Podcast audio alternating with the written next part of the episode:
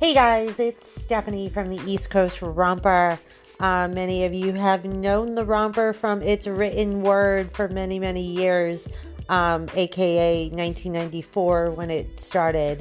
And now we are emerging into the visual and audio world.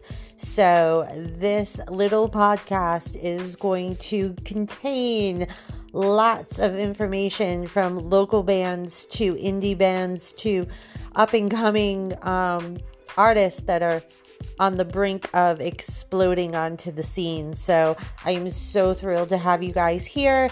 And in 2024, we are going to kick some major booty. Welcome to the East Coast Romper.